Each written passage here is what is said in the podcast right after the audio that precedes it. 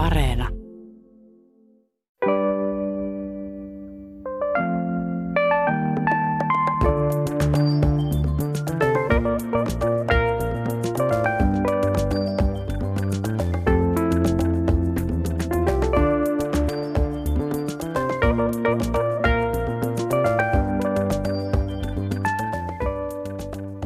Tervehdys hyvät kuuntelijat. Täällä ollaan tosiaan studiossa valmiina keskustelemaan tästä mielenkiintoisesta ilmiöstä. Taiteilija ja kirjailija Katarina Souri, huomenta ja tervetuloa. Kiitos, huomenta. Ja huume- ja populaarikulttuureja tutkinut talous- ja sosiaalihistorian dosentti Mikko Salasuo nuorisotutkimusseurasta. Huomenta. Huomenta. Mä oon tosiaan itse aika usein miettinyt tätä ilmiötä, että miksi tähdet niin usein tarttuvat pulloon tai piikkiin ja tuhoavat uransa, tai ainakin hyvin hyvällä yrityksellä yrittävät tehdä niin. Ja aika ö, lailla tätä pohdin myös tässä, kun meillä kotimaassa oli tämä tuore esimerkki, laulaja Jari Sillanpää. Jos nyt ajatellaan hänen esimerkkiänsä, niin hän on kertomansa mukaan haaveillut elättävänsä itsensä laulamalla jo lapsena. Hän on tehnyt vuositolkulla töitä laivalla ja laulanut siellä karaokea ja, ja toivonut, että tulisi vielä joku päivä, että hän pystyisi menestymään laulajana. Ja hänestä tuli koko kansan suosikki. Hänellä varallisuus kasvoi, keikkoja riittänyt ruuhkaksi asti. Mutta juuri kun hän on ta- saavuttanut sen unelmansa, niin sitten hän yhtäkkiä tarttuukin huumepiikkiin ja, ja jäi kiinni ratista ja sai tuomionkin ja hänen verästään löytyi metamfetamiinia eli niin sanottua kristallia ja kotoa löytyy sitten lisää merkkejä aineiden käytöstä, nesteytyspusseja, joilla Sillanpää kertomassa mukaan palautti kehoaan monen päivän piletysputkien jälkeen. Ja nyt tosiaan ei ollut kysymys mistään harmittomasta pilvenpössyttelystä, vaan suonen sisäisestä huumeen käytöstä. Mitä sä Mikko Salasuo oot ajatellut huumeiden tutkijana tästä Sillanpään tapauksesta ja myös siitä, että miten yleisö on siihen reagoinut? No ehkä voi niin kuin lähteä siitä tietenkin tästä kyseisestä henkilöstä tai henkilöstä tai hänen, niin kuin, hänelle tapahtuneista asioista. Mä ajattelin ehkä ensisijaisesti niistä vähän niin kuin traagisena. Mm. Mä en tietenkään tiedä niistä hirveästi, joten sinänsä mä en niin kuin de facto tätä häntä halua kommentoida. Mutta ehkä tähän niin kuin johdatukseen liittyen, niin se taitaa kuitenkin olla niin, että ei ihmiset koskaan tavoita sitä unelmaa, jota, jota ikään kuin pyritään saavuttamaan. Et siinä aikana, kun sä pyrit johonkin, niin sä itse asiassa luot itsellesi uusia unelmia ja, ja uusia tavoitteita. Ja tämmöinen elämä, joka on aika epätyypillinen, niin kuin esimerkiksi artistilla, niin mikä on se seuraava askel? Mitä hän tavoittelee sen jälkeen, kun se on saavutettu? Tämmöiselle ihmiselle, joka elää kuitenkin aika niin kuin tyypillistä urapolkua, kuten vaikka itse, niin on aika selkeä, että mitä seuraavaksi halutaan, mikä on se askel, mihin voidaan mennä. Mä ajattelen, että tämmöinen ihminen, joka elää tämmöistä epätyypillistä elämää ja, ja tavallaan se, sitä unelmaa joutuu niin kuin itse keksimään, niin se on aika ahdistavaa ja, ja se voi olla aika haastavaa, haastavaa ja, ja, tota, ja, ja osin mä uskon, että tällainen niin kuin päihteiden käyttö liittyykin tällaiseen – lääkitsemiseen, epävarmuuden poistamiseen.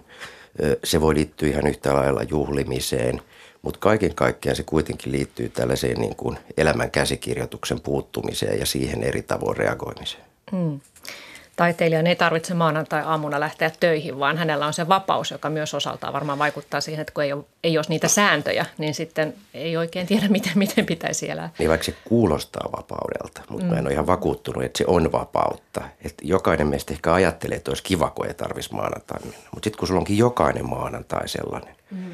että sulla ei ole siinä mitään, sun pitää ikään kuin itse luoda se, mitä sä olisit tehdä, niin – siitä tulee aika stressaava sen kaltaiset elämänkulusta, jos ei ole tällaisia selkeitä normeja ja, ja, ja tavallaan reittiä, mitä mennä. Ja siinä sitten niin kuin erilaisiin asioihin turvautuminen, jos yksi on päihteet, niin on, on ollut varsin tyypillistä, kun katsotaan historiaa. Hmm. Joo, siis olen samaa mieltä siinä, että, että tämmöiset poikkeukselliset tavoitteet, niin ehkä esimerkiksi yksi syy, että miksi niitä luodaan ja rakennetaan, on se, että pyritään torjumaan jotain. Että siellä elämässä on jotain jo niin kuin varhaisessa lapsuudessa, mitä yritetään käsitellä sillä, että luodaan joku merkittävä tavoite, että sitten kun tulee sitä ja tätä, niin sitten ei koskaan ole enää näin. Ja se tavallaan lakastaan piiloon se, se joku vaikea traumaattinen asia. Ja kirjailijana ja käsikirjoittajana niin mä oon aina rakentanut hahmoja niin, että en niinkään sitä kautta, että mikä niiden tavoite. Ainahan ihmisillä on joku tavoite, mutta perinteisesti käsikirjoittamisessa ajatellaan niin, että kirjoitetaan erilaisia haasteita ja esteitä sen tavoitteen saavuttamisen eteen. Mutta mä oon huomannut sen, että yleensä ihmistä ohjaa huomattavasti enemmän pelot. Eli se, mitä ne ei haluta kohdata. Että mitä me pelätään ja väistetään, niin meidän tavoite on ehkä tuolla, mutta me kuitenkin enemmän toimitaan sen mukaan, että kunhan me ei jouduta tämän asian eteen. Ja se on tiedostamatonta, se on meidän alitajusta niin kuin psyyken toimintaa. Mm. Ja, ja sillä on hirveä valta kaikella sillä, mitä me ei nosteta näkyviin.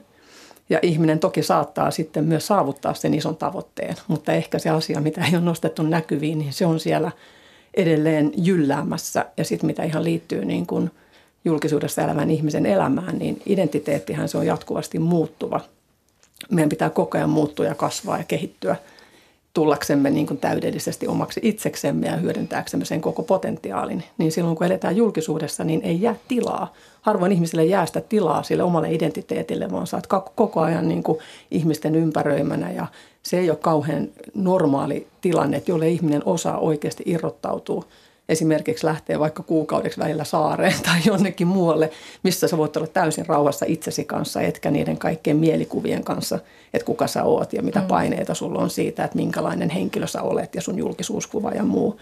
Niin julkisuus oikeasti myös sairastuttaa siinä mielessä, että jollei sille identiteetin kehittymiselle anneta sitä tilaa. Ja se on yksityisyys. Yksityisyys on ainoa, missä tilassa identiteetti kehittyy. Mm. Ehkä myös tämmöinen niin kuin sillanpäänkin kaltainen superstara, niin niin no, en, en tiedä hänestä sen enempää kuin tekään, mutta tuota, voisi kuvitella, että hänellä myös se pelko siitä, että, että miksi ei ota sitä tilaa, että jatkuuko se suosio sitten, jos mä mm. nyt lähden puoleksi vuodeksi jonnekin pois, niin muistaako ihmiset että enää mua, mm. että se paine siitä, että pitää jatkuvasti lunastaa se se suosio. Just näin ja sitten ehkä jos ei haluta kohdata niitä joitain torjuttuja asioita, niin ihmisethän just silloin, silloin ruvetaan elämään siellä elämän niin kuin pintakerroksessa. Eli ollaan mm. koko ajan sosiaalisessa vuorovaikutuksessa ja eletään siinä hyvin niin kuin arkisessa käytännön tasossa ja meidän pitäisi oikeasti oppia sukeltamaan. Ja se sukeltaminen on just sitä omaan torjuttuihin, peiteltyihin, piilotajuisiin kerroksiin tutustumista, niin ehkä sitten julkisuudessa ei ole, ei ole opeteltu tätä sukeltamisen taitoa, että, että sitä mä oon itse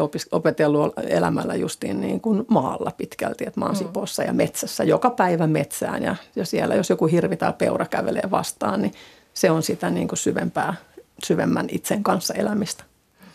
Niin, sitten jos vielä ajatellaan tähän, niin kuin, että aika useimmista puhutaan, tämä, tämä tällaista niin populaarikulttuurin hahmot, jo, jo, joihin niin kuin yhdistetään tällainen päätieteen katto. Nämä usein tai lähes poikkeuksista hyvin luovia ihmisiä.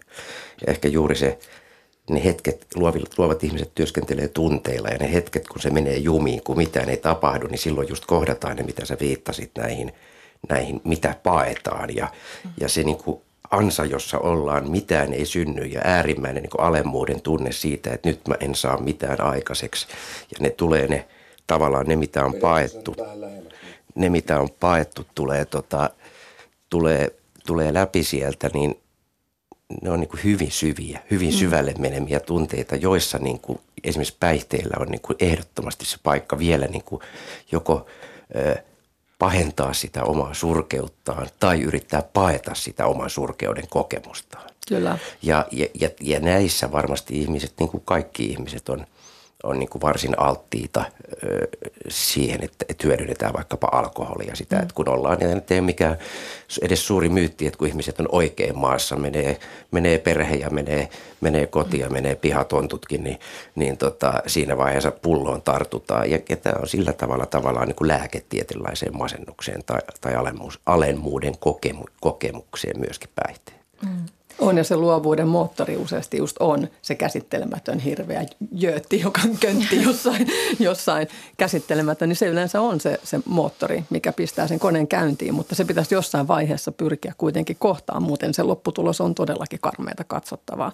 Se, ja, ei, pysy ilma, se ei pysy ilmassa ei. koko aikaa. Mm. Se pitäisi oppia välillä, välillä tulla lef huilaamaan ja nousta uudestaan, että jos sä niin yrität ajaa, teet sä mitä vaan, jos sä mm. yrität pitää sitä – sitä niin kuin konetta koko ajan ilmassa väkisin, niin jossain vaiheessa tulee niitä hetkiä, jolloin tulee niin kuin synkempi vaiheita. Ja se on yksi, mihin tämä päihteiden käyttö liittyy. Ja kyllä mä myös ajattelen niin kuin nykyjulkisuudessa varsinkin, ne vaatimukset ja odotukset ennen, että sä, että sä olet tietynlainen koko ajan. Sä hymyilet ja sä oot iloinen ja sä tanssit ja laulat ja naurat. Mutta kun eihän niiden ihmisten, luovien ihmisten mieli mene niin, jolloin tavallaan osin siis myös se sosiaalinen paine, mitä, mm. minkälainen sun odotetaan olevan, voi hyvinkin johtaa siihen, että esimerkiksi päihteitä käytetään ikään kuin keinotikoisesti luomaan se tila aina, kun lähdetään ulos kaverien kanssa tai yöhön mm. tai johonkin muualle.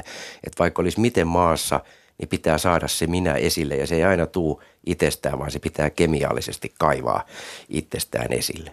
On ja meillä myös valitettavan paljon on tätä suutari pysyköön lestissään ajattelua, eli usein luovat ihmiset on hyvin monipuolisesti lahjakkaita ja silti yleisö odottaa ehkä vaan sitä yhtä puolta siitä ihmisestä. Ja jos sä lähdetkin tekemään muuta, niin siitä saattaa tullakin sitten sellainen tunne, että, että mua ei hyväksytäkään tällaisena ja tästä ei tulekaan nyt menestystä. Ja, että mm. tämä on varmaan myös yksi, että joutuu tavallaan sitten monomaanisesti sen yhden asian parissa niin kuin touhuamaan. Ja, ja lähtökohtaisesti luovat ihmiset, niin – ja hyvin lahjakkaat ihmiset, niin mä näen, että se on niin kuin myös jo niiden persoonallisuus on, on niin kuin, jos ajatellaan, että meillä on hy, hyvin tämmöinen kiinteä, ehjä, selkeä ego, tietoisuus itsestä, niin ihminen yleensä elämässä aika hyvin pärjäilee kaikissa kaikenlaisissa haasteissa, mutta se ei ole kaikkein paras lähtötilanne sellaiseen syvempään itsetuntemukseen. Ja sitten taas luova ihminen on usein niin kuin – tietoiselta mieleltään jotenkin laajempi tai vähän pirstaloituneempi. Eli siellä on semmoisia erilaisia saarekkeita, hyvin erilaisia osa-alueita. Näitä joskus myös kutsutaan erilaisiksi persoonallisuushäiriöiksi tai epävakaudeksi. Mutta se tarkoittaa, että siellä on paljon myös pinta-alaa, sellaista pinta-alaa, psyykkistä pinta-alaa, niin kuin samastua erilaisiin asioihin, ymmärtää erilaisia asioita, ottaa käyttöön erilaisia resursseja.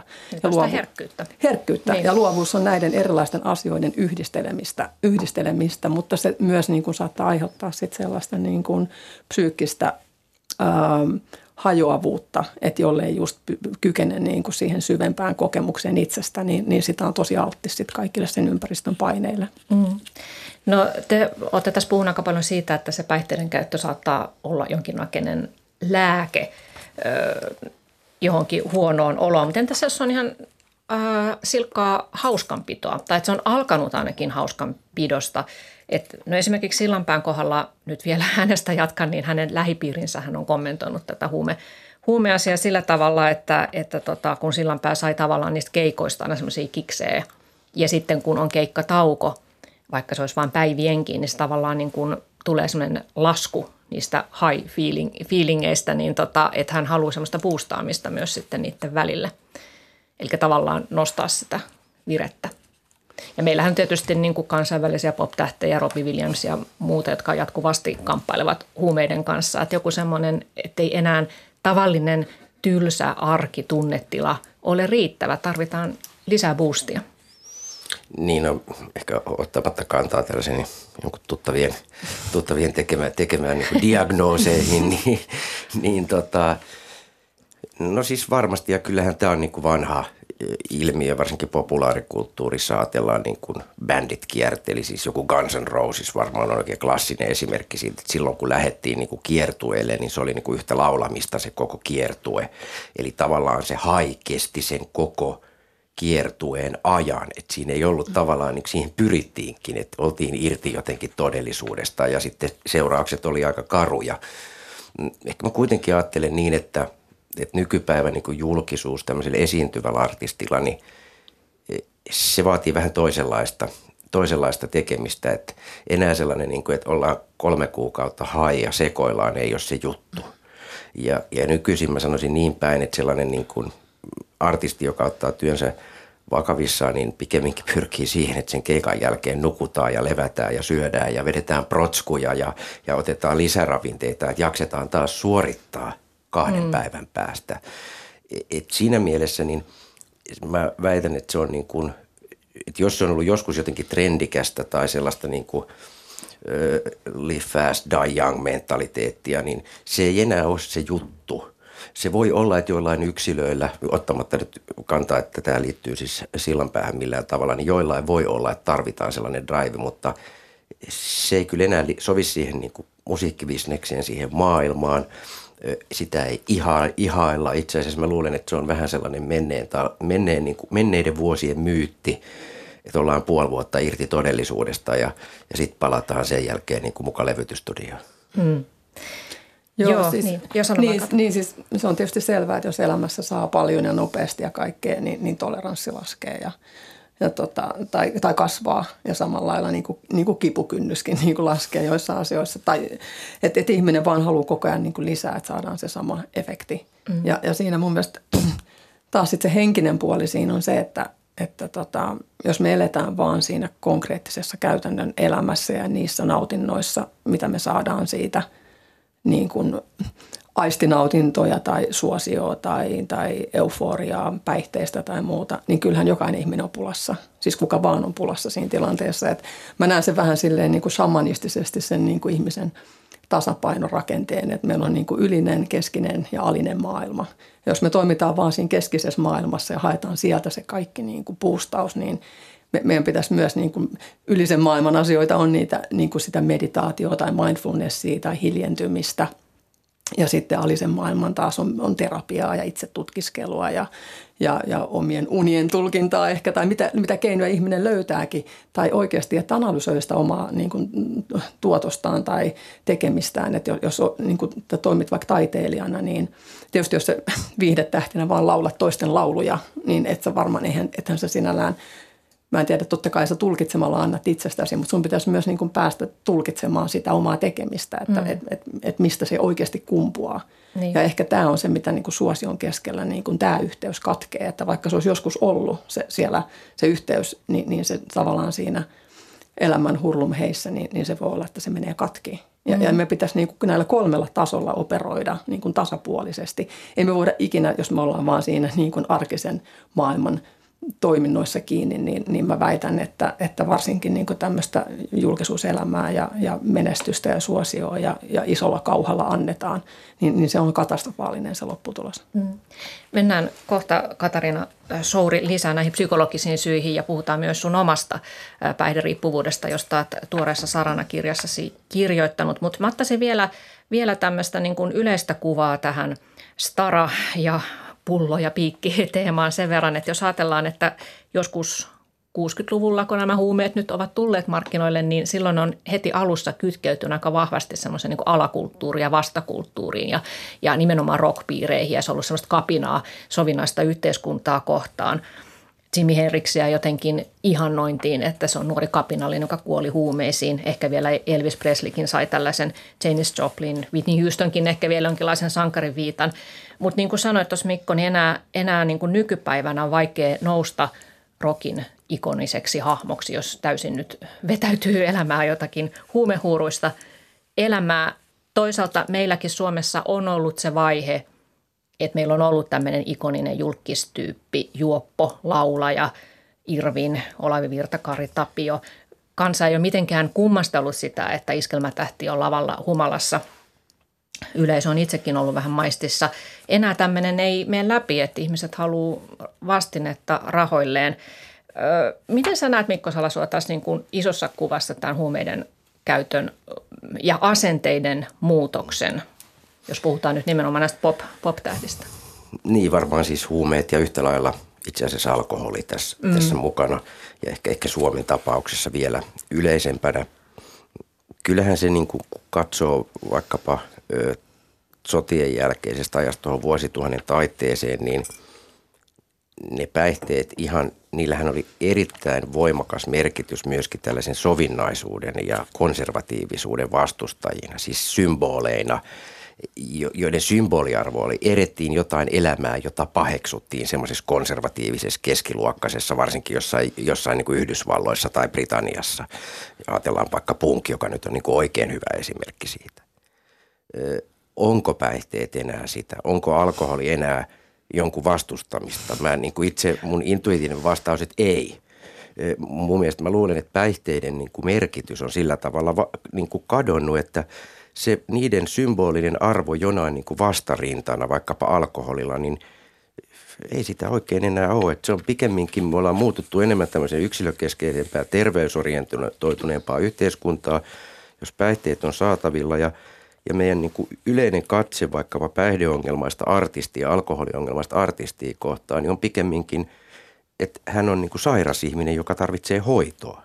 Siihen ei enää liitykään sitä elementtiä, että, että onpas hän niin radikaali ja rikkoo ja me paheksutaan sitä.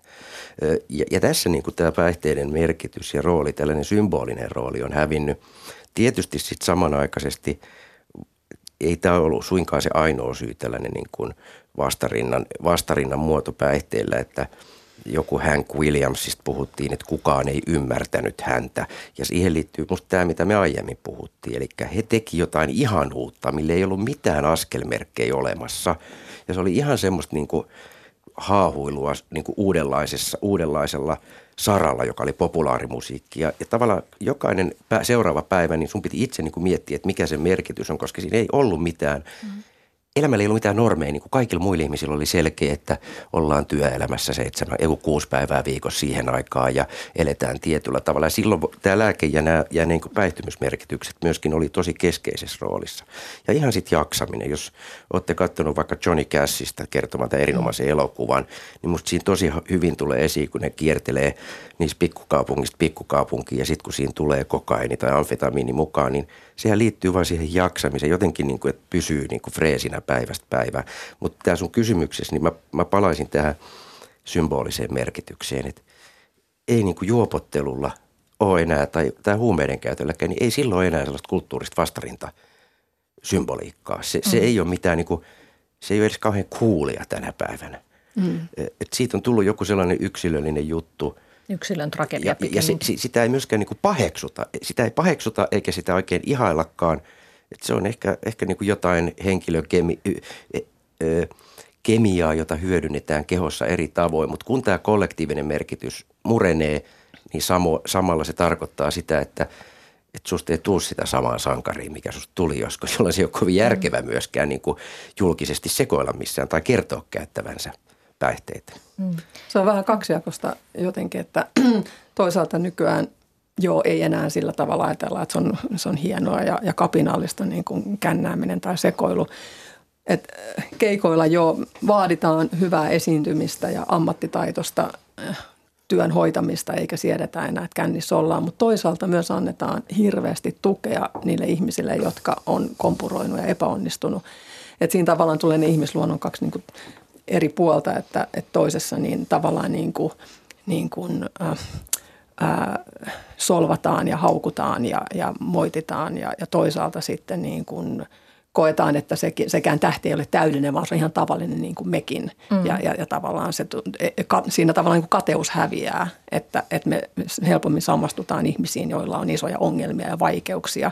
Että nyky ylipäätään julkisuuden henkilöt hän ei enää ole sillä, sillä tavalla semmoisia niin kuin, niin kuin joskus se oli Hollywoodin glamour-tähdet, koska ei ollut mitään sosiaalista mediaa ja muuta. Nehän oli tavoittamattomissa, ne oli jossain ihan omissa korkeuksissaan ja nykyään julkisuuden henkilöt on tullut ihan tänne elävien ja kuolevaisten pariin niin kuin eri tavalla ja, ja sitten sit haetaankin semmoista samastumispintaa ja halutaan tukea.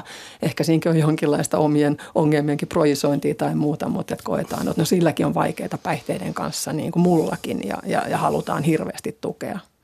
Mutta musta tämä on just, mä, mä ajattelin just näin, että tämä, mutta tämä on musta olennainen, että halutaan tukea. Että se nähdään enemmän tällaisena mm. niin kuin – ehkä niin kuin juuri sairautena, siis päihde, riippuvuudethan on luokiteltu sairaukseksi. Että se nähdään myöskin niin kuin sairautena, jos toivotaan, että, että päästään äkkiä yli, että me saadaan se takaisin se muusikko. Että se ei ole enää semmoinen myytti. Mutta ootko huomannut, mä oon miettinyt kauhean sanoa näin, mutta monet suuret taiteilijat tai muusikot, kun ne on, jos ne on toipunut päihderiippuvuudesta – niin miksei ne enää saa sitä suurta luovaa konetta käyntiin. Ne tavallaan sitten rupeaa kyllä ehkä niin kuin tois, ne, ne esittää niitä samoja biisejä vähän, mutta tiedätkö, niin kuin mihin se hirveän usein se että katsotte mua ihan kauhuissa, että ei tuommoista saa sanoa.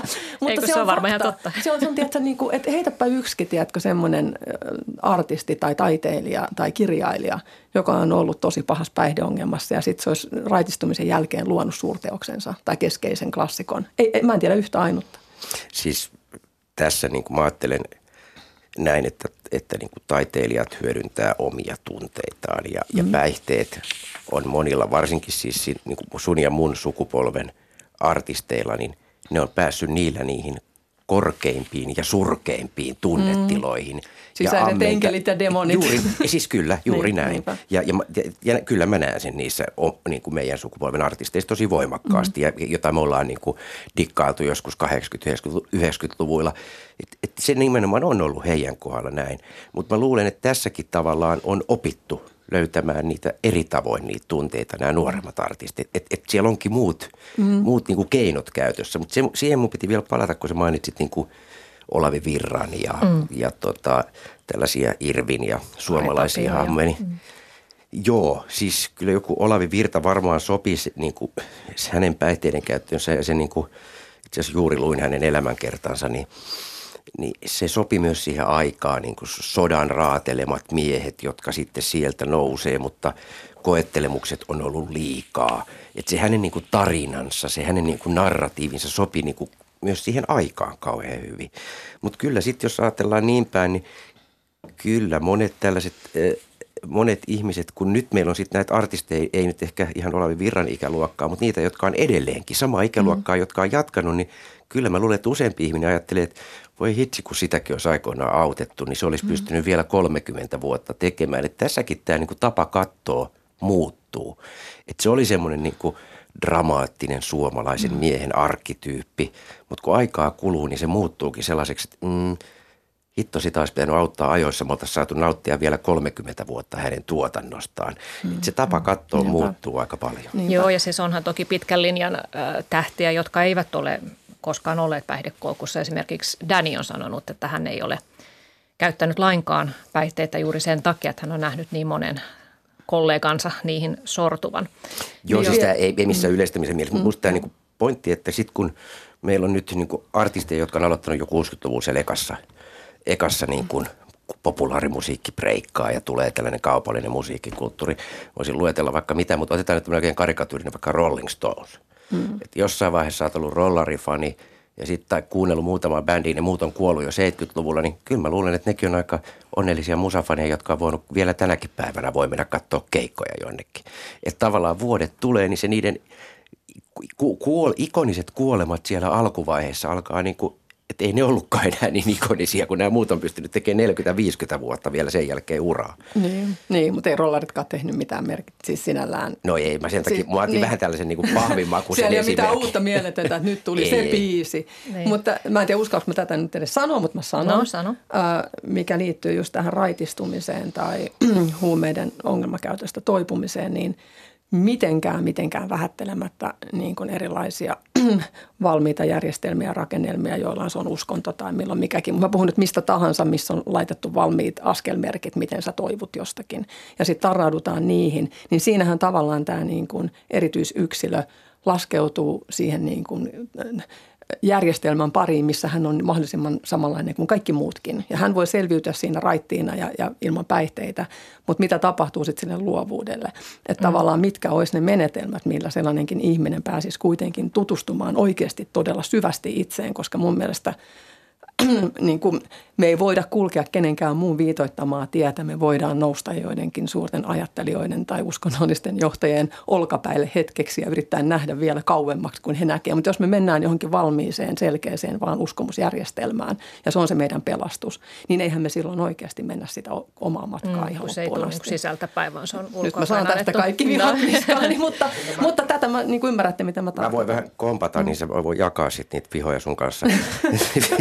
tota, mutta siis ensinnäkin minusta kaksi siis kollegani Atte Oksanen, Atte Oksanen professorina Tampereella, niin hän joskus luki näitä elämänkertoja, muusikoiden elämänkertoja ja sieltä löytyy semmoinen niin AA-puhe, löytyi näiltä, näitä 60-luvun staroit, jotka oli ollut käyttänyt päihteitä ja nyt oli raitistunut, niin niistä elämänkerroista löytyy tämmöinen tapa, joka kiinnittyy semmoiseen niin tunnustuksellisuuteen. Mm, uskonto. Uskonto, mutta mut tämä, musta tämä, niin kuin minkä Katariina sanoi, niin Totta kai siis, kun tunteella tehdään työtä, jos niin kuin ääritunne on joskus ollut se, että huudetaan kolme päivää niin kuin yhtä soittoa ja sitten sieltä niin kuin sorrutaan sinne pohjalle, niin se, että, että tavallaan se päihteiden käyttö loppuu, niin sehän vaatii tietynlaista niin kuin tunteiden niin kuin puristamista, että ei enää revitellä niitä ääripäitä. Ja kyllä silloin luovuuteen mm. ilman muuta mun mielestä ö, vaikutuksia. Eli, eli se, mitä, mihin sä viittasit, että et, et, et on ihan selvää, että on tosi vaikea varmaan päästä niin kuin, tai löytää se uusi reitti tulkita jotain asioita, kun sä et enää voikaan niin kuin lähteä raitistuttuvat huutamaan kolmeksi päiväksi, niin kuin mm-hmm. ensin toinen ääritunne ja toinen ääritunne. On, on, ja siinähän on useasti myös taustalla. Monilla on jonkinlaisia, jos ei maanisia, niin hypomaanisia jaksoja.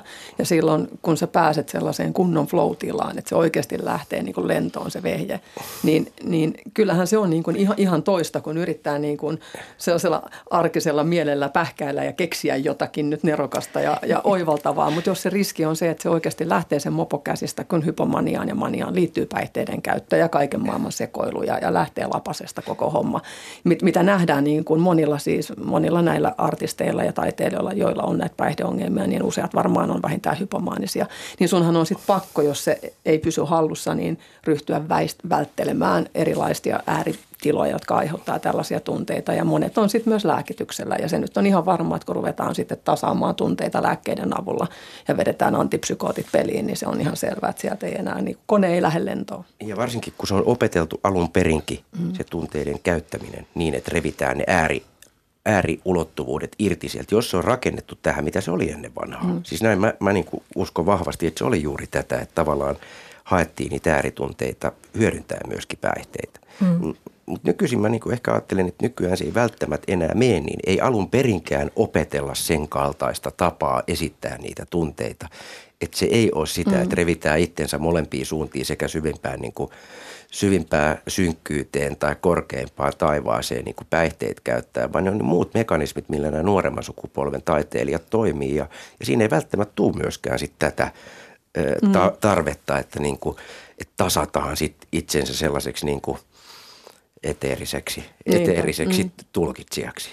Se on kuitenkin mielenkiintoinen ajatus, että kuinka paljon meillä olisi, ää, tai kuinka paljon vähemmän meillä olisi hyvää musiikkia, jos huumeita ei olisi ollut olemassa. että niin. se on varmaan totta, että, että päihteet ovat monen luovan teoksen takana, mutta toisaalta voi ajatella, että ehkä olisi erilaista musiikkia sitten, jos alun perinkin kaikki olisi tehty ilman, ilman päihteitä. Sitten mä Mikko Salasua tuossa mietin, että kun sä puhuit siitä, että nykyään ei enää ö, huumeisiin liity sellaista alakulttuurin kapinaa, niin milläköhän nyt sitten rocktähdet voi kapinoida? Kun se ei enää ole mitään kapinaa, se on pikemminkin säälittävää riippuvuutta, jos he sekoilevat päissään. Millä nyt kapinoidaan? Siis mä luulen, ja, ja mikä on musta tosi tervetullutta, että kun katsotaan – nuoria artisteja, niin totta kai semmoiset perinteiset asiat musiikissa on niin kuin, mitkä, mitkä edelleenkin toimii, mutta ne, jotka haluavat ottaa kantaa, niin ottamalla yhteiskunnallisesti kantaa, olemalla vaikka ihmisoikeuksien puolesta, ottamalla poliittisesti kantaa, tuomalla yllättäviä näkökulmia maailmasta. Että kyllähän niin kuin se on enemmän, olisi väärin sanoa, että se on enemmän sisällöllistä, mutta sanotaan, että, että se on se yksi niin kuin reitti, jota kautta, jota on ruvettu hyödyntämään – aika vähän muuten, jos olette, jos olette yhtään kiinnittänyt huomiota, niin esimerkiksi päihteitä vilahtelee tosi harvoin, jos ei lasketa tällaista niin kuin ihan bile, mm. bile räppi, räppiä, niin eihän päihteet enää myöskään, niistä ei lauleta enää kauheasti. Mm. Ne ei ole enää toimi myöskään siellä niin kuin lyriikoissa sellaisena jonkunlaisena keskeisesti figuroivana, figuroivana elementtinä – jolla niin kuin, josta kerrottaisiin, että ne jotenkin liittyy se musiikki, että se ei myöskään tule sitä kautta enää esille. Mm, ja, mm. ja, ja tämä musta myöskin kertoo siitä, että miten se paikka on muuttunut. Se ei ole yksin niillä artisteilla, vaan myös se, miten se on siellä lyriikoissa. Tuolla on hauska mun mielestä tuolla, tai oikein hauska internetissä on tämmöinen Youth Against Drugs on, niillä on semmoinen huumebiisit.fi muistaakseni vai com – sinne on kerätty näitä biisejä ja, ja tarinoit sinne alle. Ja, ja sieltä niin kuin näkee myöskin, pystyy katsoa vähän, miten ne on niin kuin muuttunut. Mm. Ja YouTube-linkattuja siis videoita. Ja, ja siinä näkee, miten se on niin kuin se päihteiden paikka muuttunut. Siellä, että nämä, itse asiassa nämä vanhat starat laulaa enemmän siitä, miten ne oli joskus päihdeongelmaisia, mutta ei ole enää. niin. Yksi, mikä on myös iso selkeä muutos on, että mitä on tullut niin kuin kovien huumeiden ja, ja alkoholin tilalle, on psykedeelit. Ja sitten niillä taas haetaan niin kuin, niin kuin sienet ja ajahaska ja, ja, tai, tai sitten jopa niin kuin kannabis, jota nyt ei suoraan psykedeeleiksi, no ehkä johonkin alakategoriaan, mä en tiedä, sä ehkä tiedät tästä paremmin, mutta, mutta siis, että näillä haetaan niin kuin jotain tämmöisiä henkisiä kokemuksia ja yhteyttä kaikkeuteen. Ja, ja tämähän on tämmöinen uusi trendi, mikä, niin kuin, mikä mä ainakin olen ollut huomaavina, niin että tästä puhutaan paljon ja jopa sitten niin terapiatarkoituksessa ja muussa. Mutta tota, siinä, siinä mä kehottaisin kyllä varovaisuuteen, varsinkin sellaisia, kun puhuin tästä just, että joillain ihmisillä, luovilla ihmisillä usein, joilla se psyyken rakenne on – on le- laajempi ja ehkä levittäytyneempi tai sirpaleisempi, niin siinä voi sitten kyllä olla ihan isoja riskejä niin kuin mennä psykoosiin tai jotain muuta. Että, mm. että näitäkin tapauksia on paljon, mutta musta tuntuu, että psykedeelit on nyt tämä uusi. Mä en tiedä, onko se kauhean tämmöinen niin kuin kapinallinen, mutta on sekin jonkinlaista. Se liittyy sitten taas siihen, että ei olla enää missään järjestelmässä ja halutaan, että kaikki verhot siirtyvät syrjään ja näemme todellisuuden sellaisena mm. kuin se on. Ja tässä on vähän sellaisia niin kuin 70-lukulaisia niin kuin kaikuja, mitä nyt on tullut. Tajunnan laajentamista. Niin. Niin. Puhumme siis siitä, että miksi tähdet niin usein tarttuvat pulloon tai piikkiin. Ja tässä äsken oli äänessä taiteilija ja kirjailija Katarina Souri. Ja lisäksi täällä on dosentti Mikko Salasuo nuorisotutkimusseurasta. Katarina, sulla on tosiaan juuri ilmestynyt ö, oma ö, elämäkerrallinen kirja Sarana, jossa sä kerrot oman alkoholiriippuvuutesi tarinan – ja oot ollut sitä mieltä, että sä oot vuosia jo liikkunut vähän riskirajoilla, et koskaan juonut niin paljon, siis viini on tämä sun aine, niin tota, et ole juonut niin paljon, että olisit menettänyt jotenkin elämänhallinnan, mutta koet, että tarvitset sitä saadaksesi itsesi ja aivokemiasi jotenkin niin sanottuun normaaliin tilaan. Niin onko sä itse tota huomannut, että kun olet luovan alan ihminen, että sä tarvitset myös siihen luovuuteesi ylläpitämiseen viiniä? En. Siis mä, mä en ole koskaan käyttänyt viiniä kirjoittamiseen tai maalaamiseen. Silloin kun mä teen töitä, niin mä oon täysin raitis. Mä, se ei tulisi mieleenkään. Eli mun ongelma on vähän niin kuin käänteinen. Eli, eli koska no, mä en niinkään piittaa diagnooseista, mutta mä nyt käytän niitä, kun niitä on mulle annettu ja ne tavallaan kertoo joistain erityispiirteistä, mutta koska mulla on todettu niin kuin epävakaa persoonallisuushäiriö ja skitsoidinen sekä muotoisena skitsoidi, mikä tar- en ole skitsofreeninen enkä harhainen enkä psykoottinen, mutta siis se, se liittyy sellaiseen hyvin rajun vetäytymiseen ja siihen, että, että pohtii paljon pään sisäisiä asioita, analysoi, miettii milloin filosofioita, uskontoja, milloin mitäkin. Ja mulla tapahtuu sille, mä huomasin, kun mä olin viisi kuukautta täysin juomatta, koska mä olin päättänyt, että mä raitistun kokonaan, että mä saan varmaan jotain mielettömiä luovia energioita siitä raitistumisesta – niin, niin mitä pidempään mä olin juomatta, niin sitä enemmän mä vaan vetäydyin. Ja se skitsoidinen puoli mun persoonasta tuli tosi rajusti näkyviin. Eli mä en enää halunnut mennä minnekään. Ja mä huomasin, että nyt mun lähtee ajatukset menee niin kuin tosi isoille kierroksille. Että mä rupesin niin kuin rakentelemaan vaikka mitä niin kuin sakrajärjestelmiin, planeettaenergioita ja kaikkea. Että mä rupesin niin kuin miettimään, että nyt tämä lähtee niin, kuin niin korkealentoiseksi, että, että tämä ei ole enää ihan niin kuin tervettä. Ja, ja, ja sitä kautta, että mä käytän välillä alkoholia, niin mä tuun alas sieltä. Eli mä käytän alkoholia rauhoittavana ja, ja että et mä palaudun niin kuin siihen tilaan, missä mä, ei mun tarvitse siis päivittäin. Mä juon iltaisin välillä lasin kaksi punaviiniä, välillä mulla on raittiit päiviä kokonaan. Mutta se pitää mut jotenkin paremmin kiinni tässä arkisessa maailmassa. Ja, ja tota, tämä on se, meillä on hirveän erilaisia taipumuksia eri ihmisillä, että sitä alkoholin käyttöäkään ei voi niin kuin yleistää. Mm. Mä en hae siitä nousuja, mä haen niin kuin rauhoittumista. Ja mä huomaan sen, että kun mä oon koko päivän tehnyt työtä ja pää käy tuhatta ja sataa välillä, varsinkin jos mä kirjoitan – niin, niin tota, sitten kun mä tuun kotiin ja rupean laittaa ruokaa, niin mä en niin oikein pysty keskustelemaan, kun mun vaan jatkuu se, koko ajan tapahtuu jotain miettimistä ja ideoita ja mä mietin, mitä nyt, nyt mä keksin sitä, nyt mä keksin tätä. Ja sitten kun mä yritän puhua niin kuin perheen kanssa ja laittaa ruokaa, niin, niin se on välillä, että no ihan oot omissa maailmoissa, että ei sun saa kontaktia. Sitten mä otan sen lasin viiniä, niin mä oikein tunnen, kun se niin kuin mun maailma jotenkin supistuu – ja sitten mä, tuun, mä oon läsnä. Yhtäkkiä mä tajuin, nyt mä oon tässä läsnä. Ja sitten mä pystyn juttelemaan ihan kaikesta ja katsomaan kivaa telkkariohjelmaa jotain ja keskittyy mm. niin kuin siihen. Että sä oot tavallaan nyt hyväksynyt, että se, se kuuluu sun elämään, että siinä sun kirjassa käyt läpi mm. semmoista raivokasta taistelua sitä vastaan. Mutta, mutta mä totesin, että tämä on mulle tällä hetkellä ainakin tässä elämänvaiheessa niin kuin parempi. Mä mieluummin juon sen silloin tällöin tai vaikka neljänä viitenä iltana viikossa kaksi lasia punaviiniä kun rupean vetämään jotain lääkityksiä, niin kuin mulle määrättiin ketipinoria ja valproaattia, jotka on niin kuin rajuja antipsykootteja, voi tuhota kokonaan sen luovuuden. Ja sittenhän mä kadotan niin kuin merkityksen tunteen niin kuin elämästä ihan kokonaan. Eihän mulla mm. mitään syytä elää sen jälkeen enää, niin kuin mä koen sen sillä tavalla, että jos en mä pysty ollenkaan toteuttaa itseäni, enkä, enkä oikeasti kosketuksissa niin kuin itseni kanssa. Mm. No sä oot pitkään vuosikymmeniä elänyt julkisuudessa ja varmaan pystyt samaistumaan semmoisiin julkisuuden paineisiin, mihin, mihin myös kansainväliset esimerkiksi näyttelijät tai, tai pop-tähdet joutuvat, niin totta, sä, sä kirjoitit tässä sun kirjassa, että, että sun kohdalle se julkisuus tuli massiivisella tavalla silloin, kun sä olit vielä hyvin nuoria, se ikään kuin riistäytyi käsistä ja, ja, tota, ja sä suostuit moniin projekteihin, mihin et ehkä nyt enää suostuisi ja ajoit itsesi tavallaan loppuun ja piletit, minkä ehdit. Että sä tavallaan niin rupesit vähän sekoilemaan siitä julkisuudesta. Niin uskoiko että tämä kuvio saattaa olla myös monelle, monelle muulle tähdelle se ongelma? Että tavallaan se joo. julkisuus lähtee pyörittää sua. Joo, ja, kyllä se, ja silloinhan se nuorempana se oli hyvin humalahakusta se alkoholin käyttö. Että se, se liittyi sellaiseen, että yritti vain nollata ja unohtaa ja jotenkin oli vaan niin kuin tosi ahdistunut olo koko ajan. Ja, ja, mutta sitten se, se loppui joskus jo kolmekymppisenä semmoinen niin kuin alko, tai semmoinen humalahakunen, että mulla ei ole pitkään aikaa ollut sellaista. Mä, mä en niin kuin enää pakene alkoholin avulla.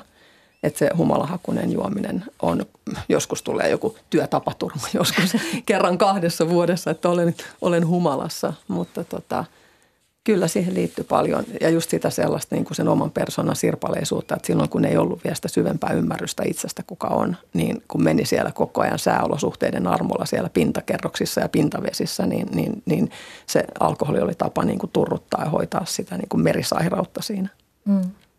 Niin, niin, mulle tulee mieleen ensinnäkin, että se oli myös olla olemassa. Siis mm. sulla ei ollut niitä askelmerkkejä selkeänä, että mitä seuraavaksi, jolloin mm. oli aika helppo niin kuin heittäytyä sinne mm pintakerrokseen pyörimään, koska se oli yksi tapa olla. Kyllä. Ja, ja, ja musta tämä liittyy tähän, että kun ei ole niin kuin, kaikilla aloilla ei ole niin kuin sellaista selkeää normitettua elämänkulkua, mitä seuraa, niin mm. niin se on aika helppo mennä. Toinen, mulla tuli sellainen mieleen, että, että sä just mainitsit, että, sä et, ei tämä niin päihteet ei ole ollut se niin luovuuden lähde, niin totuus taitaa olla se, että 99,9 prosenttia taiteilijoista, jotka käyttää päihteet, ei ole tehnyt yhtään mitään päihteenä, ihan oikeasti. Ei mm. neitä maalauksia tehdä humalassa tai ei, ei hienoja biisejä ole tehty ju- kännissä. Tai, että tämä on niin sellainen, että se, se voi olla ollut aikanaan ja ehkä vieläkin se tietynlainen ääritunteiden moottori, mm.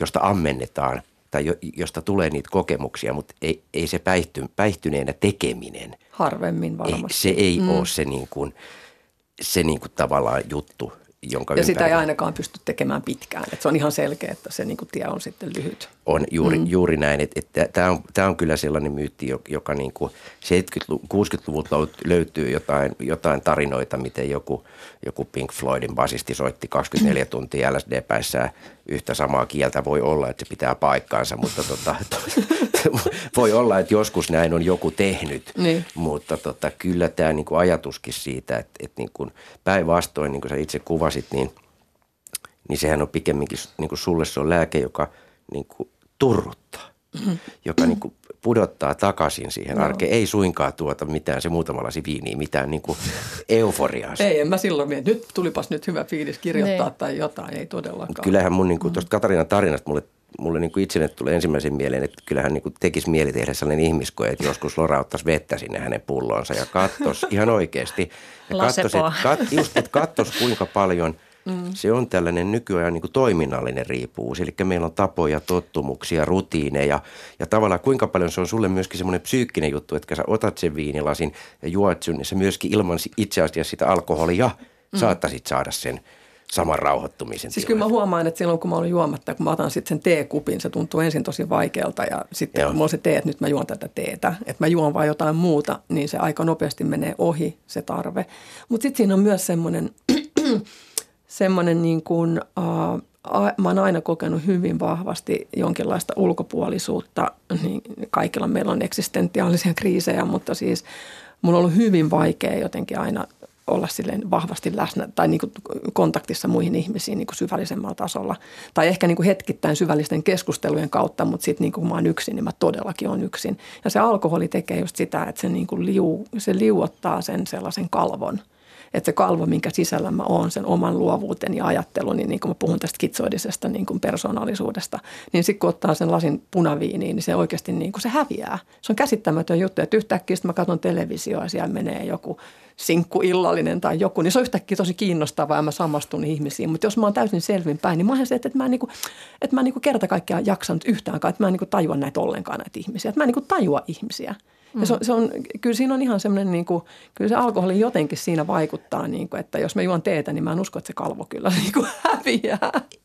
Mutta eikö toi aika monen, monen alkoholistin mä en tiedä, mm. kutsutko sinä mm. itseäsi nyt alkoholistiksi. No, en, mutta, en, en, en mielestäni en ole alkoholisti, koska niin, niin Mutta kuitenkin, mm. että päihderiippuvainen usein sanoo mm. juuri näin, että saa yhteyden muihin vasta, kun on ottanut sitä mut ainetta, että tulee sellainen kosminen niin, yksinäisyys. Mutta alkoholistihan usein niin jatkaa sitä juomista niin kauan, että useasti se otsa kolahtaa pöytään, mm. jos vaan juomista. Niin ja jo, mulla tulee aivan. ihan selkeä stoppi, että usein kaksi lasia, niin mä olisin, että mä haluan yhtään enempää, kun mä en tykkää humalatilasta.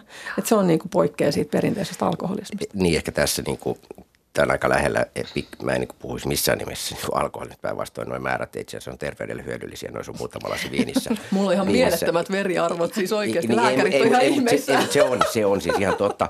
Siis tässä niin kuin tullaan enemmän tähän tällaiseen musta niin kuin, tämmöisen modernimpaan riippuvuuskeskusteluun, mm. joka enemmän liittyy juuri tähän, että, että totta kai siinä on myös saattaa, tai onkin sillä alkoholilla aineena de facto vaikutusta. Ja kaikille mä en missään tapauksessa suosittelen niin, sanoa. Mutta se on enemmän tämä niin, rutiini, joo, tämä mm. tapa. Ja, ja tavallaan, että et, et, et, et sillä ei niin niinkään ole tekemistä sen aineen kanssa. Okei, sillä on varmasti, että se tietty niin ylimääräinen viritys, ehkä niin kuin mm. ylimääräinen, mitenköhän se vireystila vähän niin kuin laskee on, ja, ja sä saavutat se, jotain, mutta enemmän, mä, mä silti uskon, että sillä on enemmän tekemistä sille, että kun sä tuut sinne kotiin, otat sen viinilasin, sun niin kuin mieli alkaa muutenkin jo valmistautua siihen, että sä siirryt niin kuin semmoiseen rauhallisempaan moodiin. Ja, ja niin kuin sä kuvasit sitä, niin, niin sillä ei niin kuin mit, mitään tekemistä alkoholin, alkoholismin kanssa. Mm. Ja sitten siinä on se, että, että alkoholi niin kuin selkeästi pienenä määränä se laskee mulla rajusti stressiä.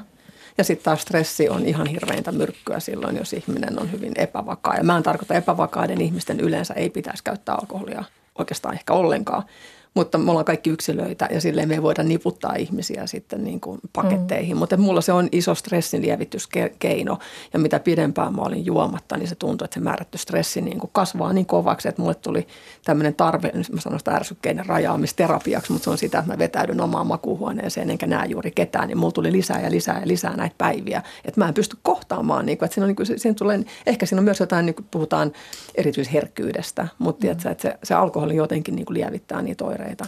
Mm. Mm.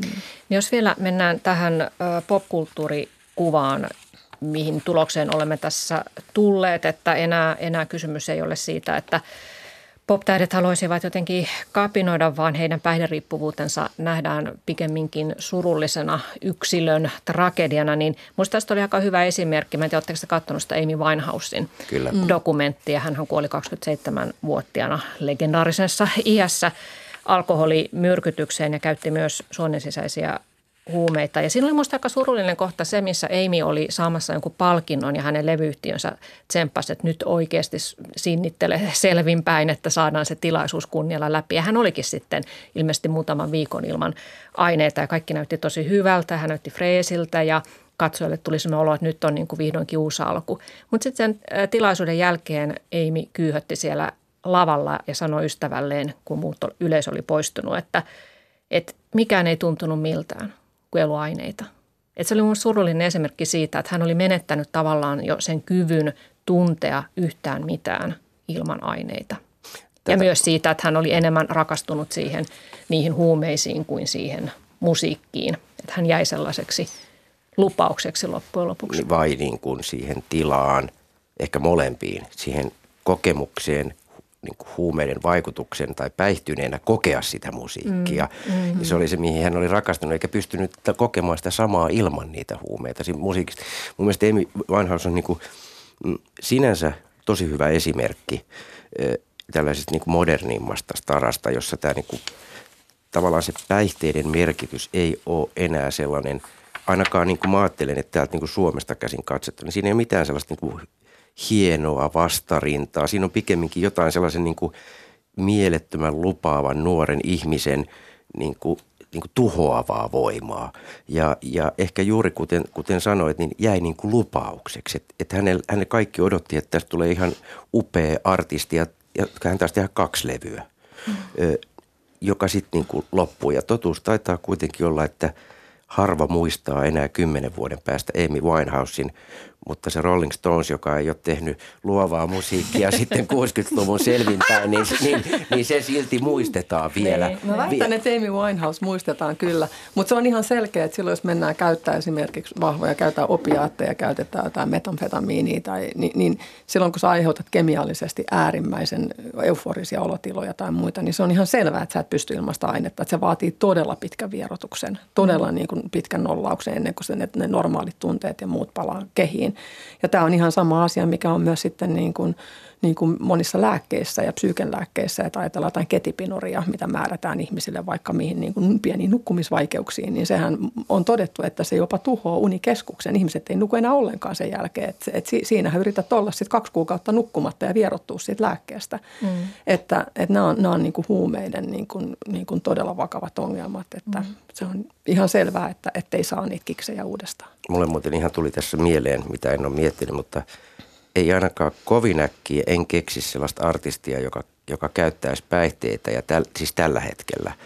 Ja ajateltaisiin, että siinä on jotain semmoista niin kuin hienoa, ihaltavaa kapinallisuutta. Mm. Mm. Mä en niin kuin oikeasti, siis, mm. siis, siis ei, en mä keksi, ketä sellaisia voisi olla, jos me ajatellaan siis, katsotaan sieltä 60-luvulta asti nämä Henriksit ja, mm. ja kumppanit ja 70-luvut, 80-luku, 90-luku, jolloin niitä vielä on ollut. Niin, mutta kun se on, että koko kapina on niin kuin, se on tavallaan kärsinyt semmoisen inflaation, kun et sä voi enää, miten sä enää kapinoit, ei ole enää mitään siis niin kuin porno on nykyään ihan kaurapuuro, ei seksu, seksin kautta, et sä voi enää kapinoida. Ei ole mitään, millä sä kapinoit. No, mutta, mutta, on jo mä sentään, mä sentään olin 80-luvulla jo liikkeellä, niin silloin mä onnistuin vielä järkyttää, mutta niin kuin, eihän se ole mahdollista. Niin kuin. Just näin, niin musta tämä niin kuin, juuri, niin kuin, tässä me musta tullaan siihen päihteiden, että miten se tietty, mm. tietty, tietty niin kuin symbolinen merkitys, mm. se on hävinnyt, mutta myös yhtä lailla se, että miten toimivia ne on tuolla – ihmisten arjessa. Että se, mitä me ollaan vähemmin tässä sivuttu ja mitä mä en myöskään niinkään tunne on,